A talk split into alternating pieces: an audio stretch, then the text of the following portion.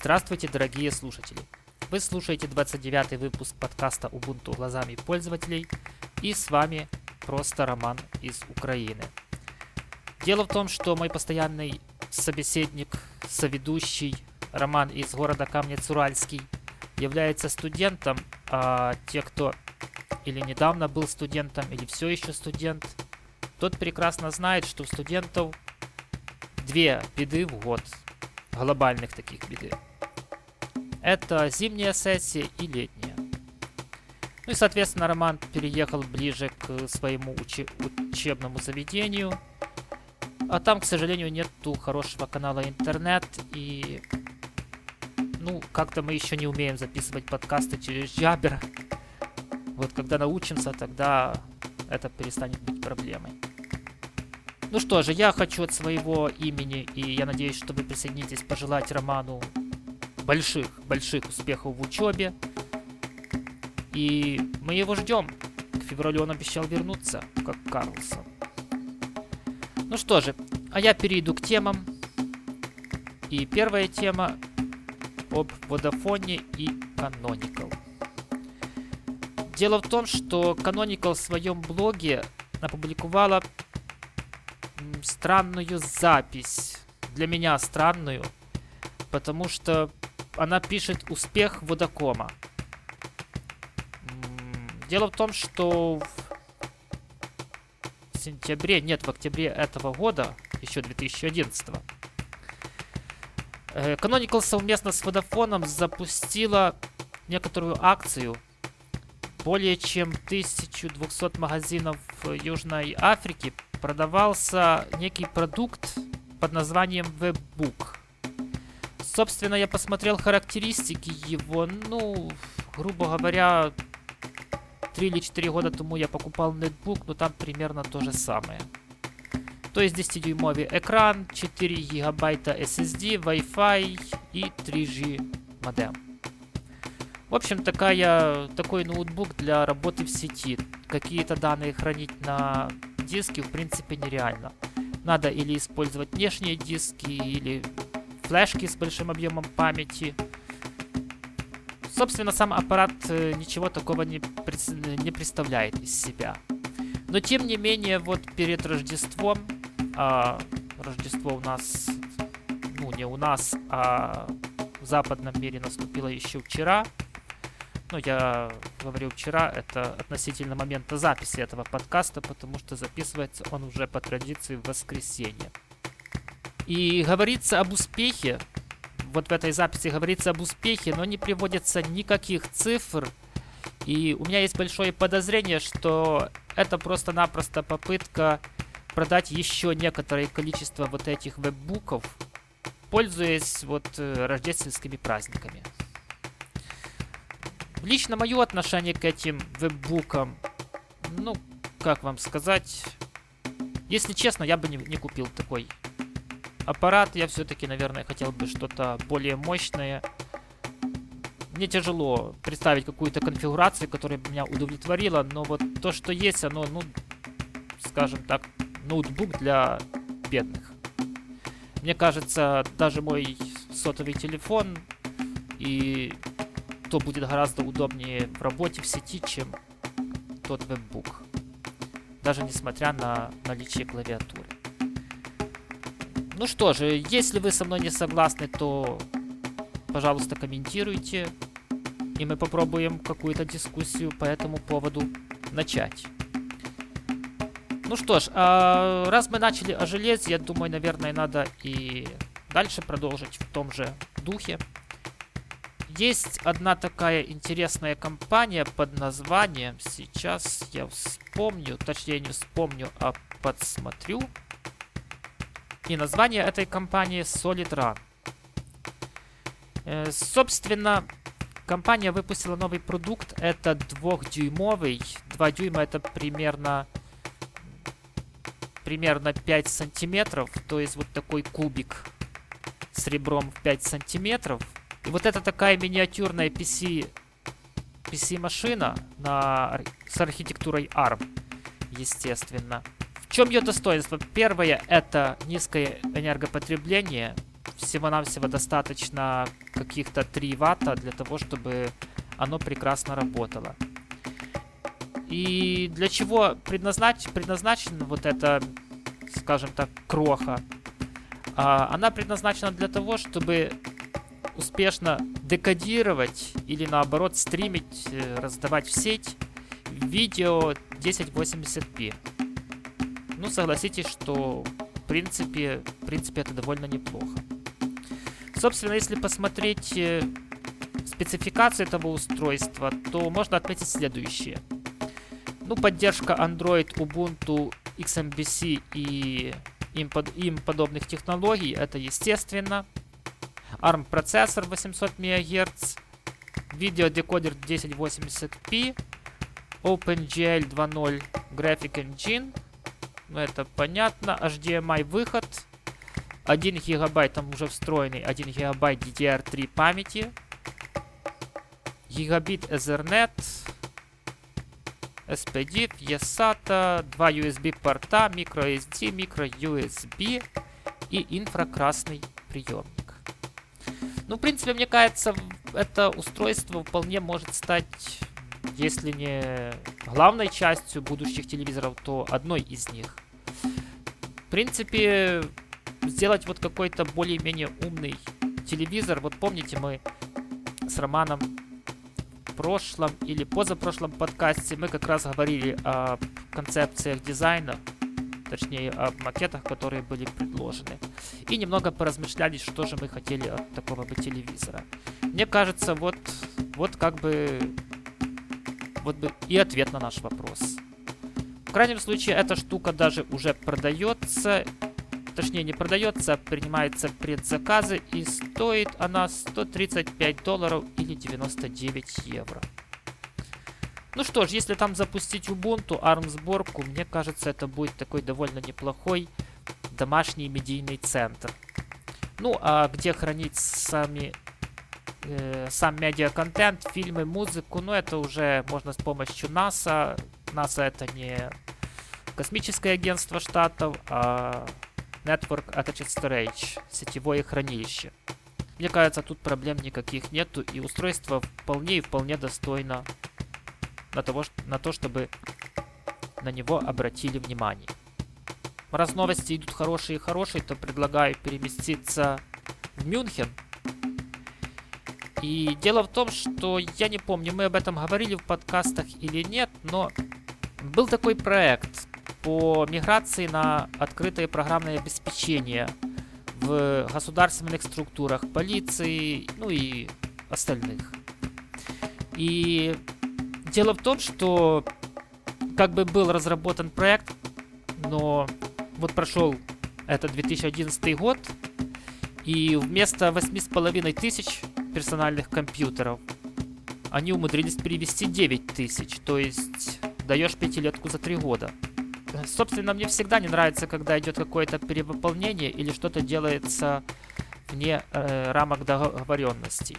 Но, очевидно, вы же сами понимаете, что этот проект был довольно, во-первых, крупный, это раз. Во-вторых, он по времени был сильно растянут. Ну и, скорее всего, появлялись новые подразделения, новые ПК, так что, думаю, тут все дело в этом. И вот это лишнее, лишних полторы тысячи машин, это все отсюда. В общем, самое главное, это то, что они перешли на OpenOffice.org. Дело в том, что они используют Ubuntu 10.04 как LTS, и мне кажется, для большой структуры именно использование LTS является как раз золотой серединкой. Э, дело в том, что, во-первых, там и программное обеспечение настолько старые, и, естественно, стабильность там на высоте. Но дело в том, что в 10.04 был еще OpenOffice, поэтому Весь документооборот, весь документный оборот, документооборот был переведен на OpenOffice.org. И проблем, в принципе, не было. Ну, сами понимаете, какие проблемы.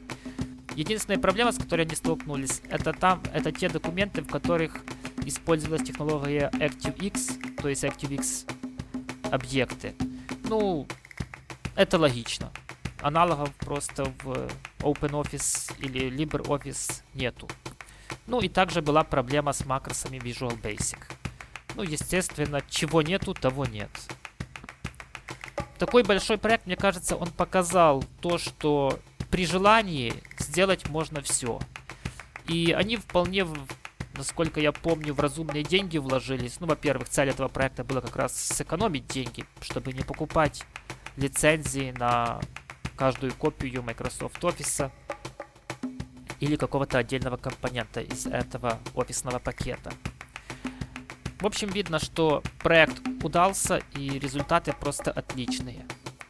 Для любителей, скажем так, спецификаций, хочу сказать, что везде устанавливался дистрибутив Linux 3. Это дистрибутив, который основан на Ubuntu 10.04, как я говорил, и использовался и в качестве рабочего стола используется KDE 3.5. Ну, из стандартных приложений там используется OpenOffice, это, естественно, Firefox, Thunderbird. Firefox, естественно, сами понимаете, для чего и для чего Firebird, это клиент электронной почты. И также использовался Kivio. Я так подсмотрел, Kivio это приложение для работы, для создания диаграмм различных, различной сложности.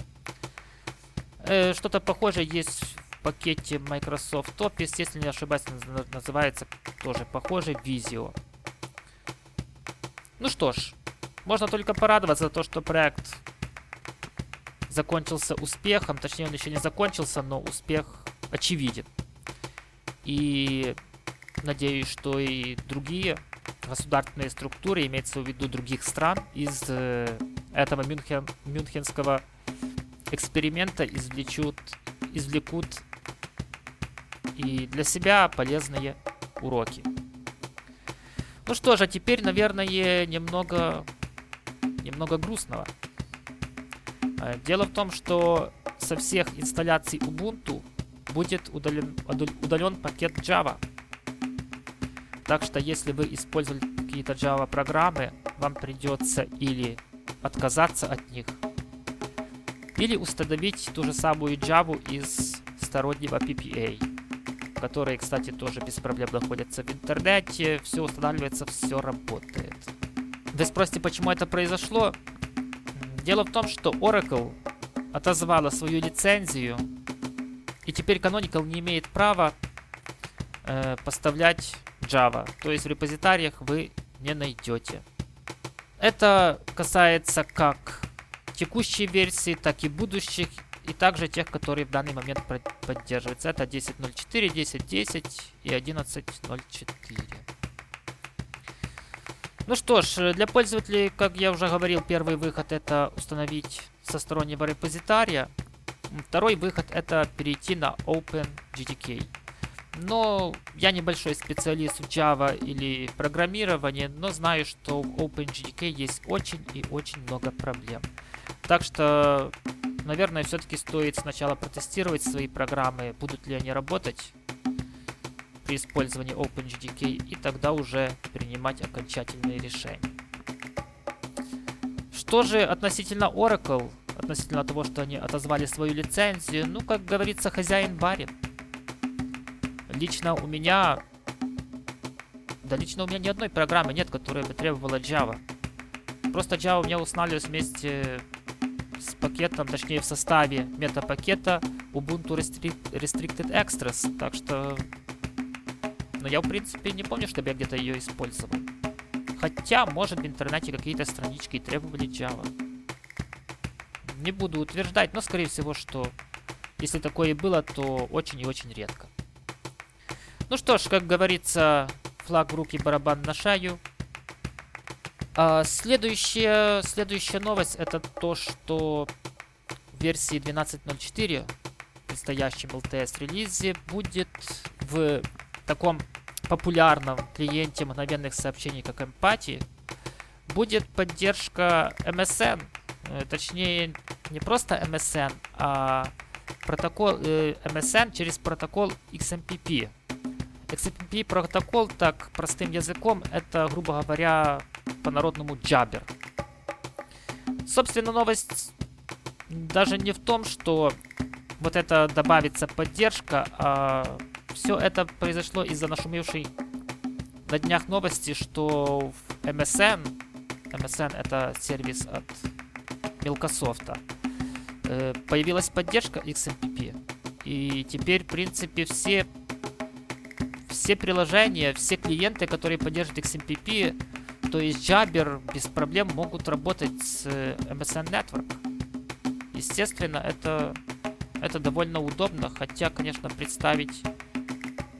Ну что ж, может кто-то там с корпорации Windows и решит перейти на Ubuntu или другой дистрибутив, мало ли. Ну что ж, новость не тянет на какую-то такую громкость, но упомянуть в принципе о ней мы, наверное, были должны. А следующая новость... Э, нет, детей не убирайте от проигрывателей. Но я никогда не думал, что мне придется в этом подкасте сказать слово порно. Но это так есть. Дело в том, что группа разработчиков разработала новые линзы и расширила функциональность Dash.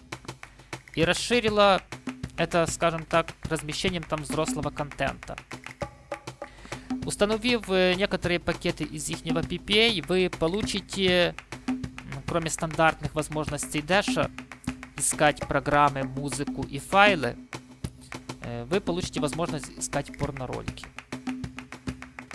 Притом э, присутствуют категории по различным стилям порнороликов, так что там мама не горюй.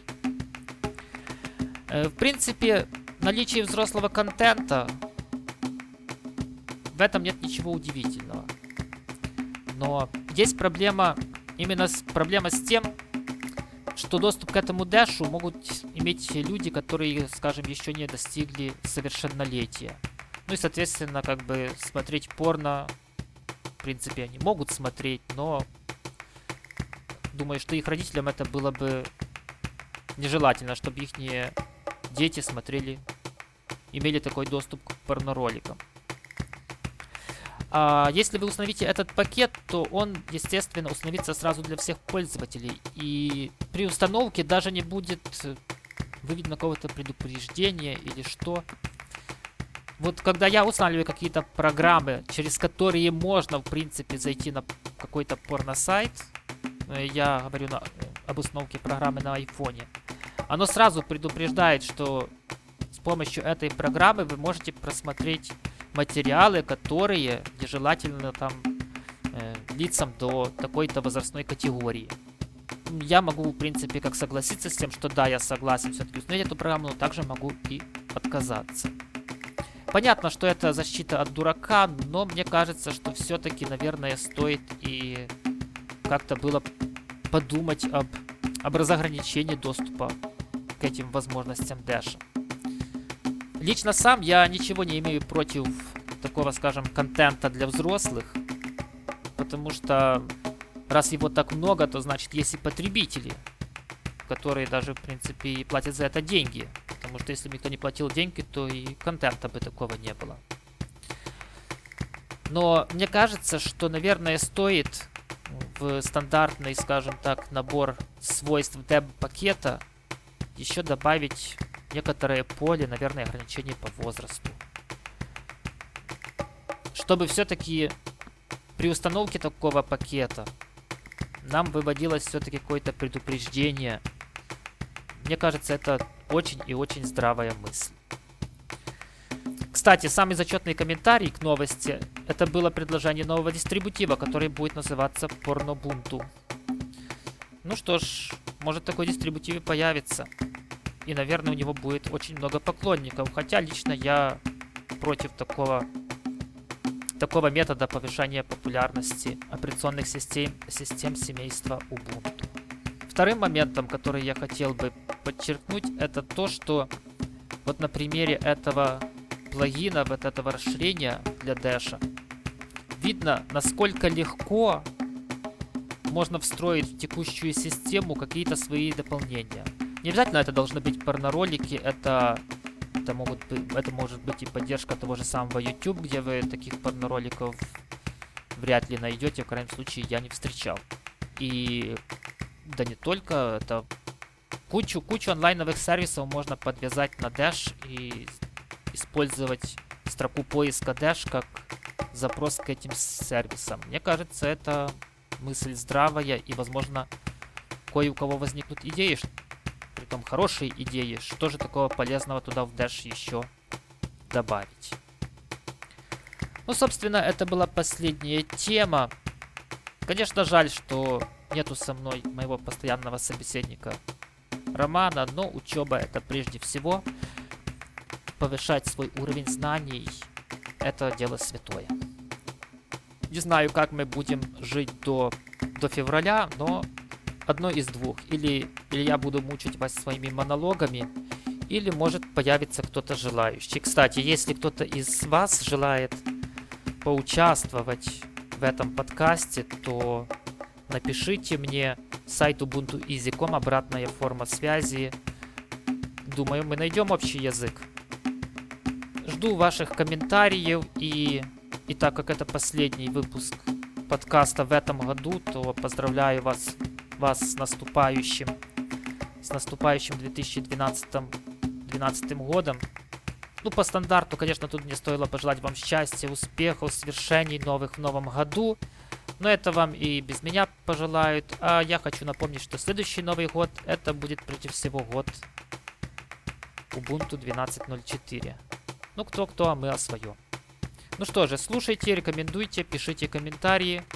Мы всегда рады их читать. За сим прощаюсь. Пока.